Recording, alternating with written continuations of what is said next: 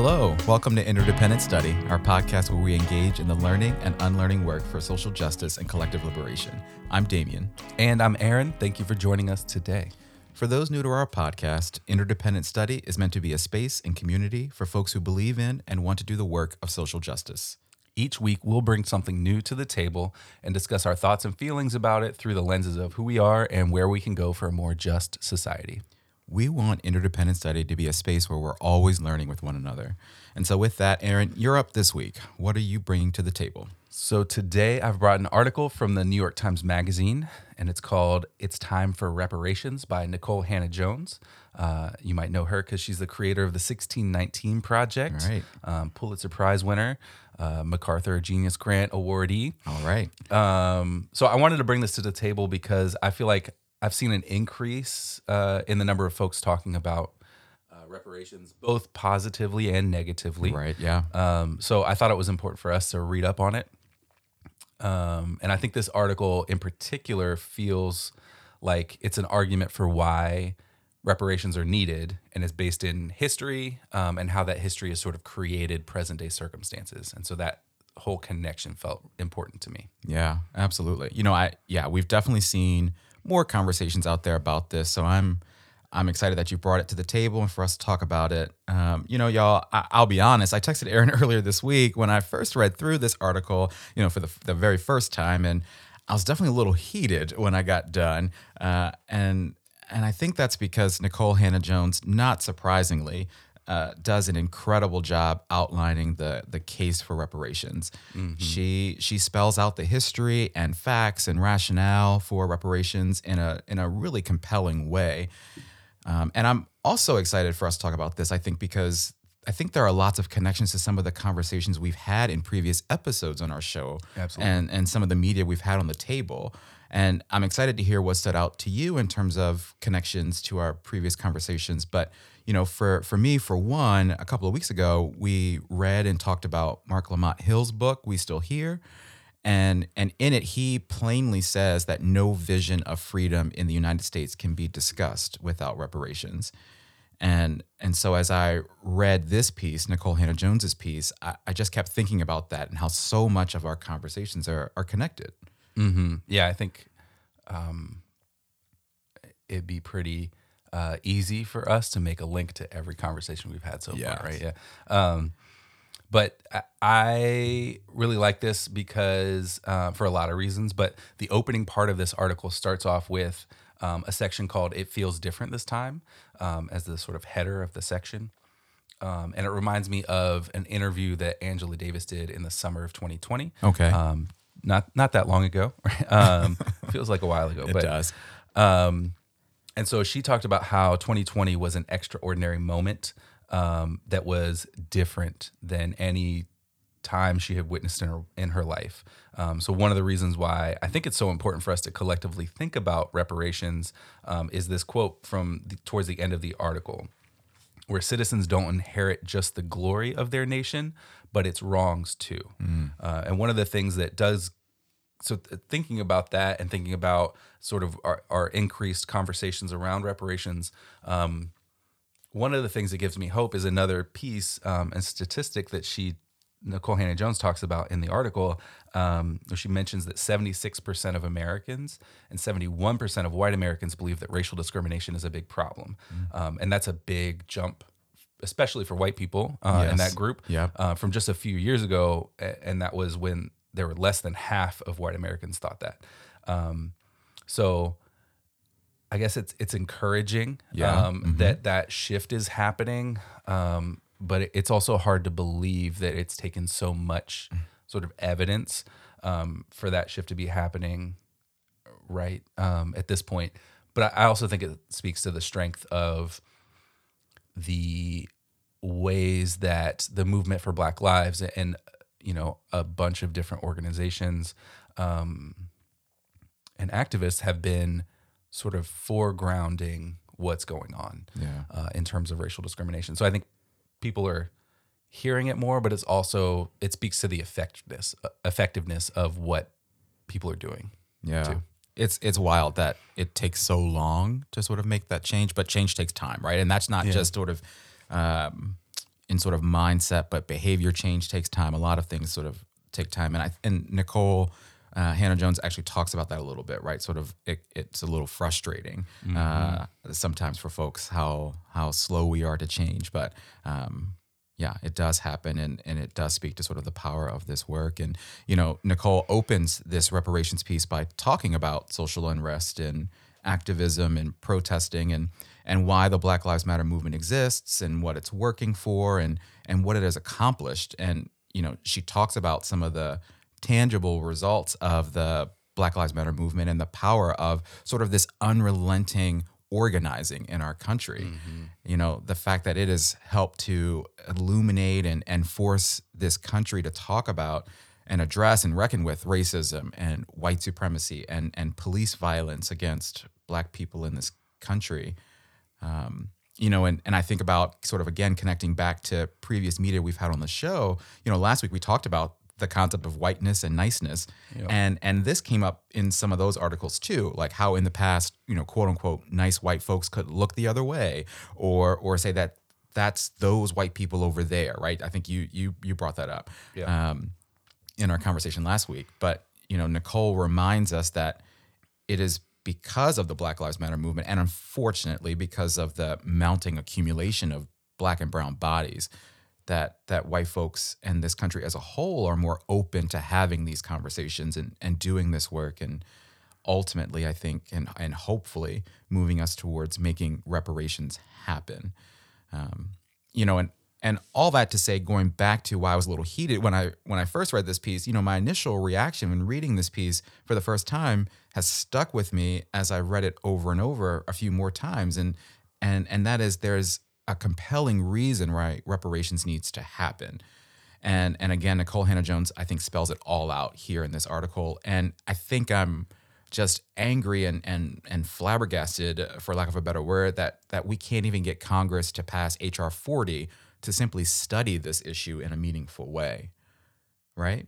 Agreed. Yeah, it's insulting. I think that the House can't even get it out of committee, right? Like, I think it would be one thing if they got it out of committee and it went to the floor and then it failed to vote on the floor. Like Right. that's um, would create its own sort of rage-inducing incident. Um, absolutely.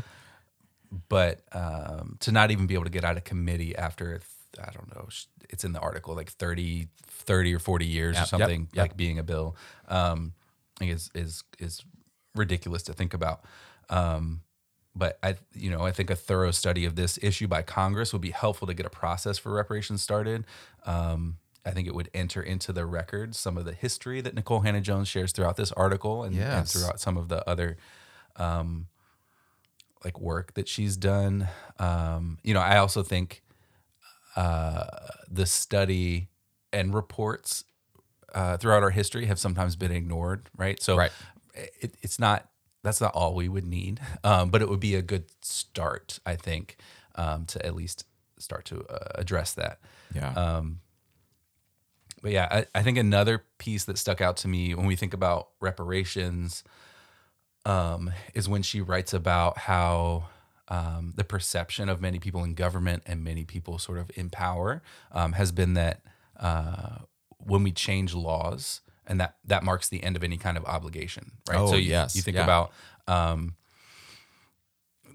we talked about this before in the 1619 episode when uh, enslaved people were just turned away, right, and told you're free to go, and it was um, like free to go where, Right. like right, like in And do to, what? to do Yeah. what, um, and so there was no means to create a life, uh, and and sort of create a free life, right. right? Um, they were just told they were free, um, and and please leave.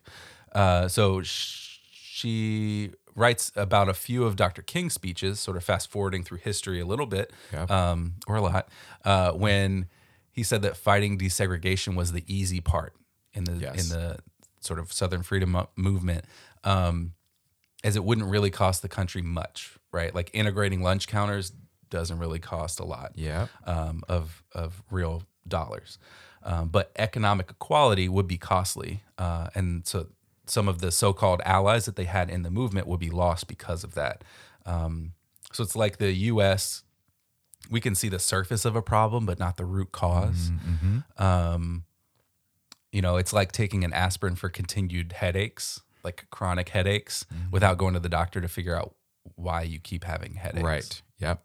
Absolutely. Yeah, I I appreciate that connection and and and also the connection to uh, King's work and King's words um, because it's so true. Um, and, and this takes work and effort. Effort, um, and we and our sort of elected leaders and uh, in this country haven't really done that. Um, which adds to sort of why this is all insulting. But also, I, I appreciate what you said about the idea of entering this history um, into the record, right? I Yeah. think that's meaningful and that's powerful. Um, and so, yeah, I think that's why we need to be talking about and why HR 40 needs to uh, get out of committee and go to the floor. Um, you know, as we've said, I think, and I think it should be and probably is really clear uh, that Nikole Hannah Jones is making the case for reparations in this piece, and I and I think one of the strongest arguments she makes is about wealth. Um, she makes the strong argument, and I think this is obvious that wealth is the means to security in America, right? And Yeah. like to, to quote her, she says, wealth, not income, is the means to security in America. Wealth, assets, and investments minus debt is what enables you to buy homes in safer neighborhoods with better amenities and better funded schools. It is what enables you to send your children to college without saddling them with tens of thousands of dollars of debt, and what provides you with money to put a down payment on a house. It is what prevents family emergencies or unexpected job losses from turning into catastrophes and leaving you homeless and destitute. It is what ensures what every parent wants that your children will have fewer struggles than you did. Wealth is security and peace of mind. Right? Like powerful. And you know, and she goes on to sort of I think lay out and describe like this this idea of an economic head start that white folks have had in this country in every single facet of life uh, that she mentions is in that quote that I just read, right? Like this idea that black families earning 75K or more a year live in poor neighborhoods than white Americans earning less than 40K a year. That uh, racial income disparities today look no different than they did in the 1950s. Uh, and as an example, like poor white families that earn less than 27K a year hold nearly the same amount of wealth as black families that earn between 48K and 76K a year. Um, the, the fact that the federal government created redlining maps to push black people to certain neighborhoods and denote that those neighborhoods as uninsurable. I mean, we could we could certainly do a whole podcast episode about that. Um, the that that black folks with a college education hold less wealth than white Americans who have not even completed high school. You know, and I'm just mentioning the highlights here, right? Like she goes in depth about each of these social and economic conditions and, and really provides history and context and data to, to sort of show the depth of what this wealth gap has meant for for black folks in this country. Yeah, I think the there's a lot in there about the wealth gap, uh, and another piece of this wealth gap is the, um, right? She covers uh, the ways in which white people have been the beneficiaries of some really astounding government programs that, if we talked about them today, just based on our current discourse, they would be called entitlement programs, right? Um, but specifically, she writes about the Homestead Act. Yeah. Um, so essentially, white people could apply to receive a plot of 160 acres. Um, and that went to 1.5 million white families. Uh, and now 46 million white adults today descend from those recipients of the 160 acre tract. Um, Wow. and so, you know, Nikole Hannah Jones quotes another historian in the article here named Keri Leigh Merritt, who says that if that many white Americans can trace their legacy of wealth and property ownership to a single entitlement program, then the perpetuation of black poverty must also be linked to national policy, Yes. right? Or the absence of Yeah. a national policy that would provide uh, opportunities for wealth generation um, to uh, black families. Um, and so I think that this, um, one, right, I want to recognize that this land was stolen yep. um, from indigenous people and then just given away to white families. So that's another layer here It sure of, is. um, of the ways that uh, you know the United States has perpetuated uh, genocide um, is removing people from lands and then giving it away to other other people. Um, but uh, you know, connecting back to sort of the reparations conversation, this is a central thesis um, that so many of the ways that white families have built wealth over the years have been tied to government programs Yes. that have purposefully excluded black families. Um, and so now we're living at a time when, um, you know, another statistic that, that Nikole Hannah Jones used, the average black household's wealth is 10% of that of the average white household. Right. Right. Yeah. You know, I there's so much sort of hypocrisy in this idea of right that we can trace this wealth get wealth back to uh, sort of that program that you mentioned, the homestead, right? Like, uh, but that the reverse can't also be true. Like, why can't we sort of see that you know that this benefited white folks and has continued sort of over generations, Yep. you know, benefit white folks. But then the reverse has to be true, right? That if if this country didn't provide that for for black folks and black families, then there's a deficit there, right? Right. Yeah. I mean, and we hide that history too, right? Yep. Like we don't we don't talk about that. Um, we don't talk about like sort of where the land came from in the beginning, Yep. right? Or the fact that people could apply for it, um, right? Like um, you know, another piece that I um, I don't have directly in front of me uh, in my notes, um, but uh, she talks about um, Frederick Douglass um, uh, looking back on history, sort of shortly after uh, Reconstruction had uh, been ended by Andrew Johnson, um, that the people who had been enslaved in other periods in history had received land or had received some way to make a life, create a life um, from the people who had enslaved them. Right. And that wasn't happening. Right. Right. And so he was calling on this history to to say, well, we these things need to be repeated here in our context in the U.S. Um, in order for um, us to really move forward. Um, and so, yeah, we don't we don't see that deficit at all. We don't see Um, we, we we don't see the disconnect there. at No. it's hard. It yeah. No, so I, I appreciate you bringing that up. Um, you know, sort of maybe switching gears a bit, I, I definitely wanted to mention one of the other things that I really liked about this piece as I read it. And it's the fact that all of the images in this article are incredible. And I should say that this is for folks, if you check this article out, it's the sort of, um, it's in sort of the the New York Times Magazine sort of feature on on the website. Um, you can sort of view these um, images that accompany the piece, and you know they are certainly not lighthearted pictures by any means, but they tell such a rich and captivating story about our country, and I think are a perfect way to visualize the significance behind and, and context for the push for reparations. Um, they are they're sort of scattered throughout the piece, but each image is actually sort of a transitional image where when you first see it, it's an image from the past, and then you scroll a little bit and it transitions or it morphs, uh, I should say, into a secondary image from more recent years. Yeah. So, for example, like the very first one we see is an image of a protest in Memphis from 1968. I, I believe it's from the Memphis sanitation strike of 1968. Um, but it's an image of black men in the street, all holding signs that say, I am a man. And then when you scroll, the image transitions into a Black Lives Matter protest in Harlem in 2020, where we see folks marching in the streets. It seems to be sort of a, a mixed race crowd um, marching in the street, and they're all holding Black Lives Matter signs and no justice, no peace signs. Um, and then later on in the piece, there's another set of images uh, where it's one from Birmingham, Alabama, and the riots there in 1963 that then transitioned to an image from Ferguson, Missouri in 2014 from protests there after Michael Brown. And so, and there, there are a few more in there, but you know, I was just really so moved by all of these images. Um, I think you know, for one, stylistically, the way that they paired the images up and and the transition that happens is just really cool. Uh, but the the images and pairings themselves and what they represent are truly what's powerful and moving to me. The fact that we've that we're looking at images and, and pairings from 1963 and 2014 and from 1968 and 2020 and that even though each pair of images is is 50 years apart from one another they are telling the same I was going to curse there. They are telling the same story about this country.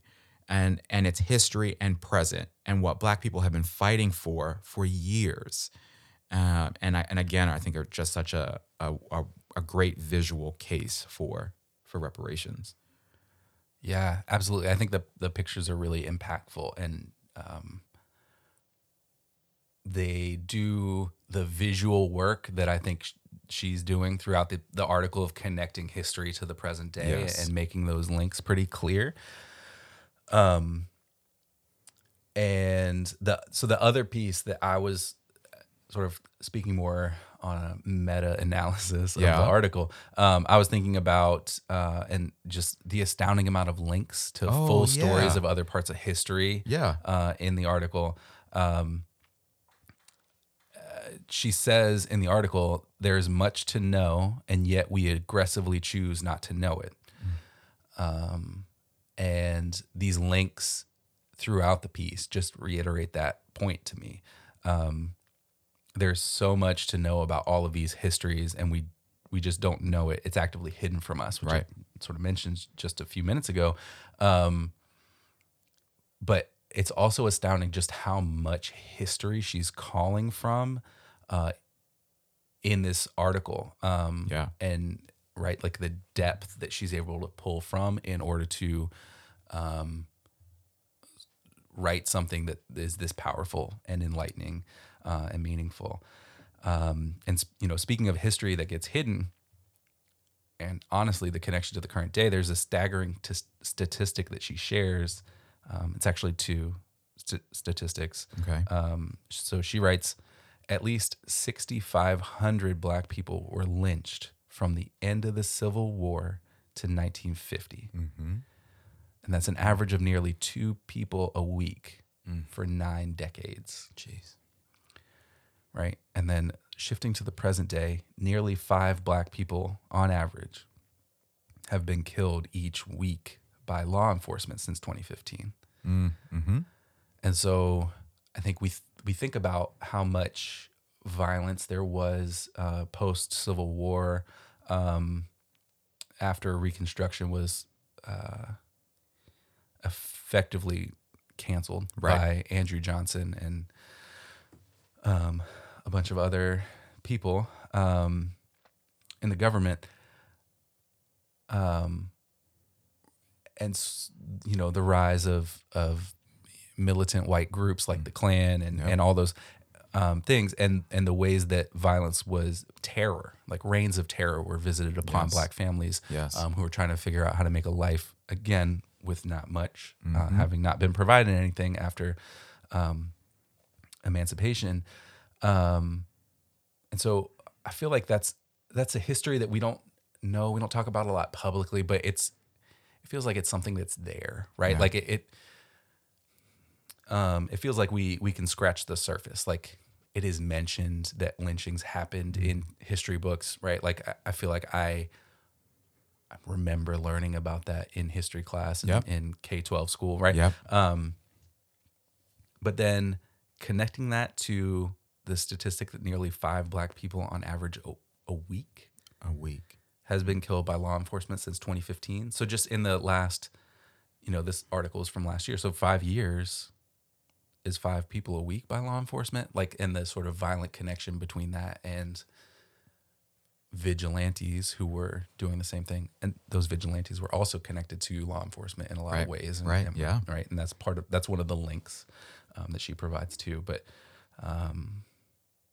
yeah, there's just like the depth of history here, I think is so, um, I appreciate it so much. Yeah. I mean, yeah, it's it's hard to sort of hear you you say that, right? And and to sort of recognize that, right? Like this idea of sort of black and brown folks losing their life to police violence is really and I, and I know we've said this before in the show, but is modern day lynching, right? Like there is no doubt um, that you can't make that connection. Um, and you're right. I think I think we learned a little bit about this in school. I mean, I do remember textbooks in K through 12, probably more so, uh, not, not probably more so high school, right? Of Yeah. um, seeing images of of you know of lynchings lynchings in my history textbooks, and so we learn a little bit about that. But then there was never any sort of connection um, to what's happening today, and and and certainly, um, you know, when I was a high schooler, right, the, the world looks a little bit different now than it did when I was a high schooler, but not by much. Um, you know, and certainly so much has happened since, but but again, not by much. And I think it, it is not difficult to make that connection, and especially now. And so I I appreciate that Nikole brings that up in this piece and highlights it um, for sure. I think one of the other things that I appreciated about this piece is how she ends it.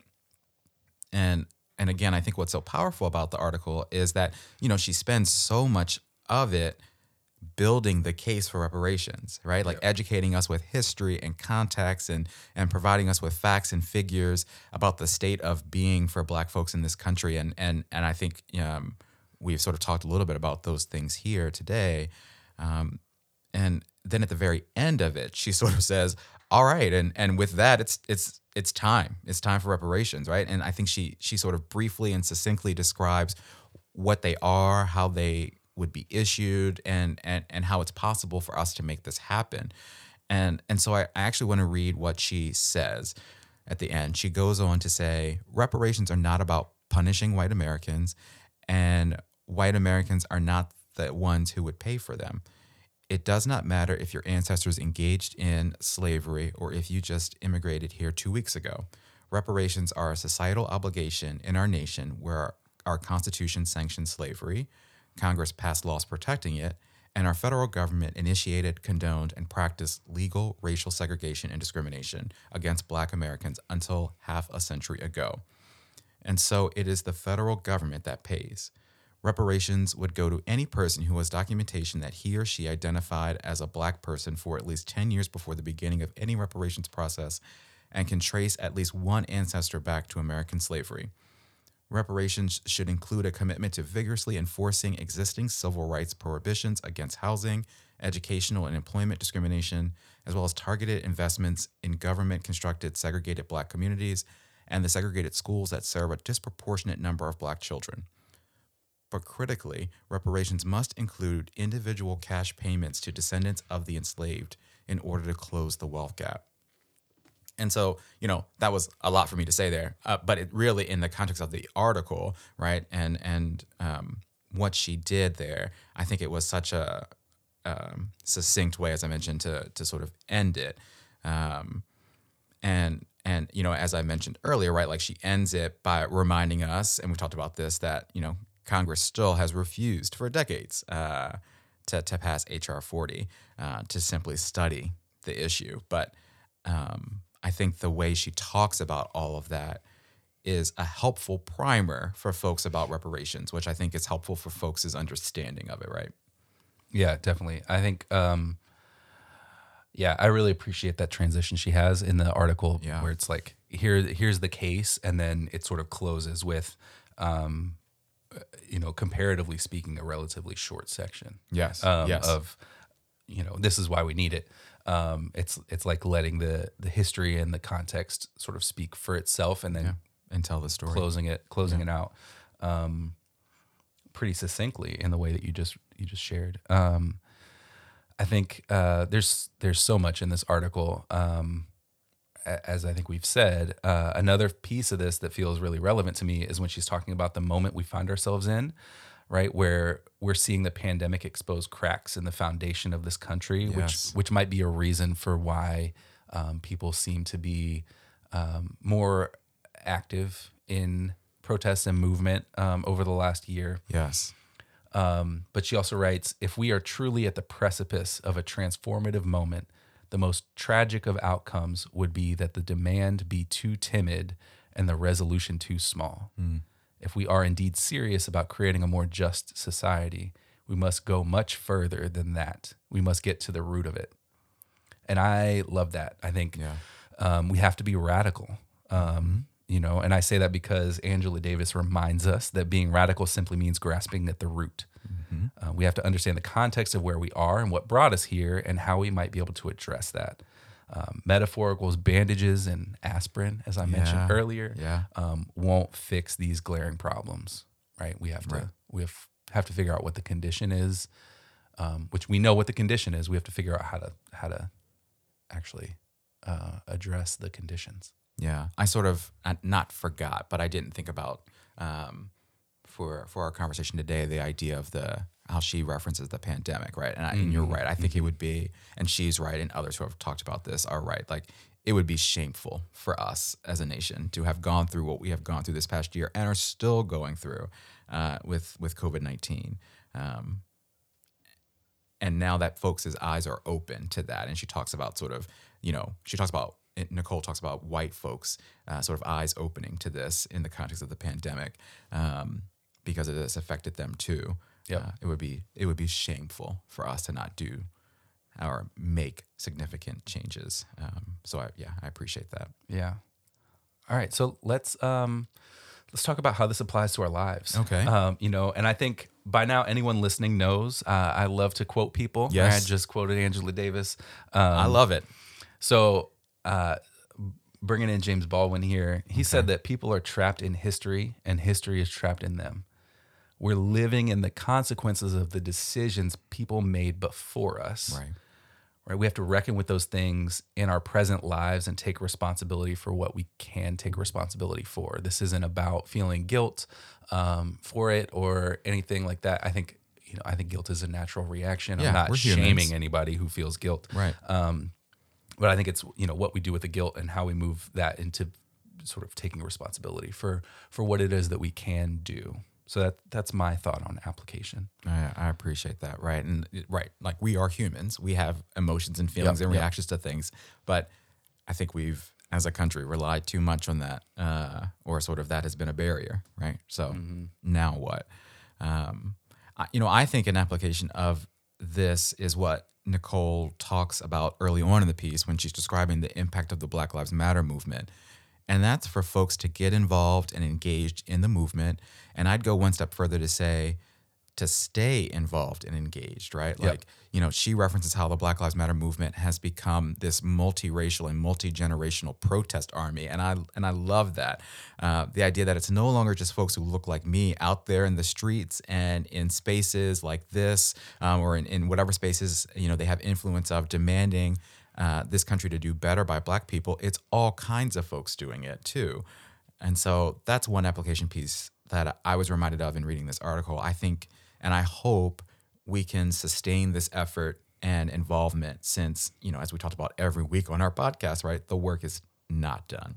No, and the, you know, that work continues. Right? Yes. Like it's it's it's ongoing. Um, so in thinking about homework, Okay. moving from application, thinking about homework. Um, I think learning more about reparations is the maybe obvious homework here. Agreed. Yeah. Because I think that ob- I think that discussions around reparations um, can uh, provoke a lot of feelings in people, uh, and so um, yeah, I, th- I think uh, learning more about what it actually means is important. I think I want to point back here to the Ta-Nehisi Coates article, "The Case for Reparations," that he wrote a few years ago. That was in the Atlantic. Um, it's excellent, and it goes through different parts of this same history. So I feel like his piece and this piece um, are sort of metaphorical cousins. Yep. Uh, yeah, so I encourage people to go read that. Uh, I also encourage you to reach out to your Congress people uh, and tell them that you support HR 40 going to the floor.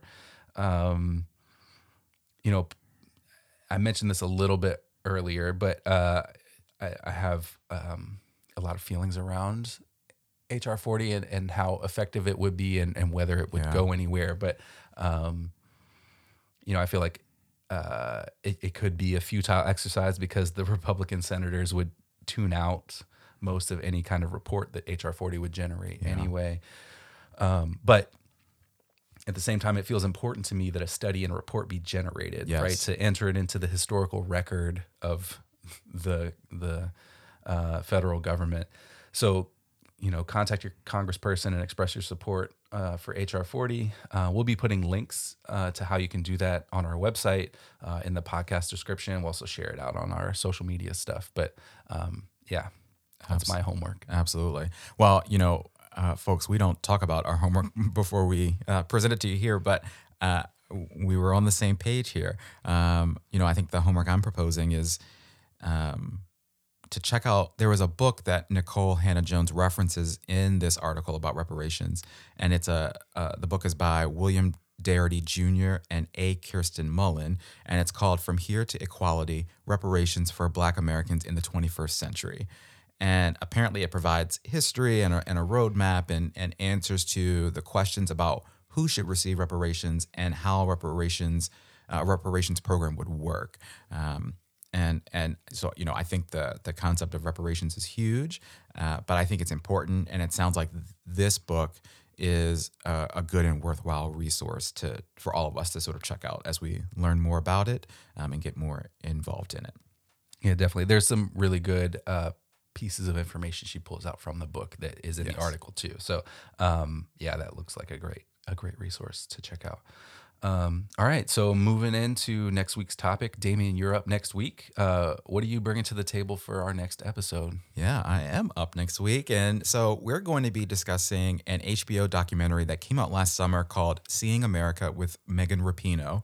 And I actually think it's a little less of a documentary uh, and more so a conversation that Megan has with uh, Alexandria Ocasio Cortez, Nikole Hannah Jones, who we've talked about today and many times uh, on our podcast, and Hasan Minhaj.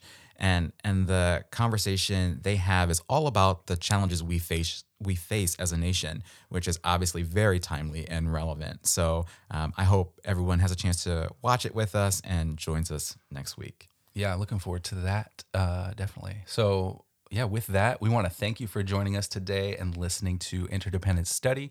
Uh, we really appreciate it. Um, and you already know what I'm going to ask you to do here, but in case you don't recall, uh, please subscribe, leave a rating and a review, share our podcast, and follow us on social media. Um, also, be sure to check out our website and social media to find our brand new merch store. Yes. Uh, and to send us a message.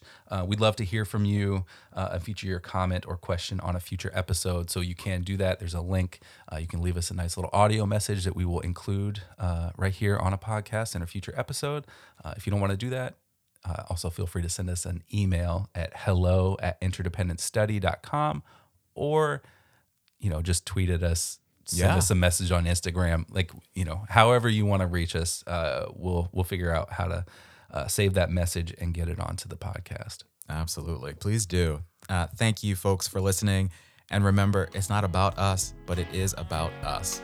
We'll talk to you next week.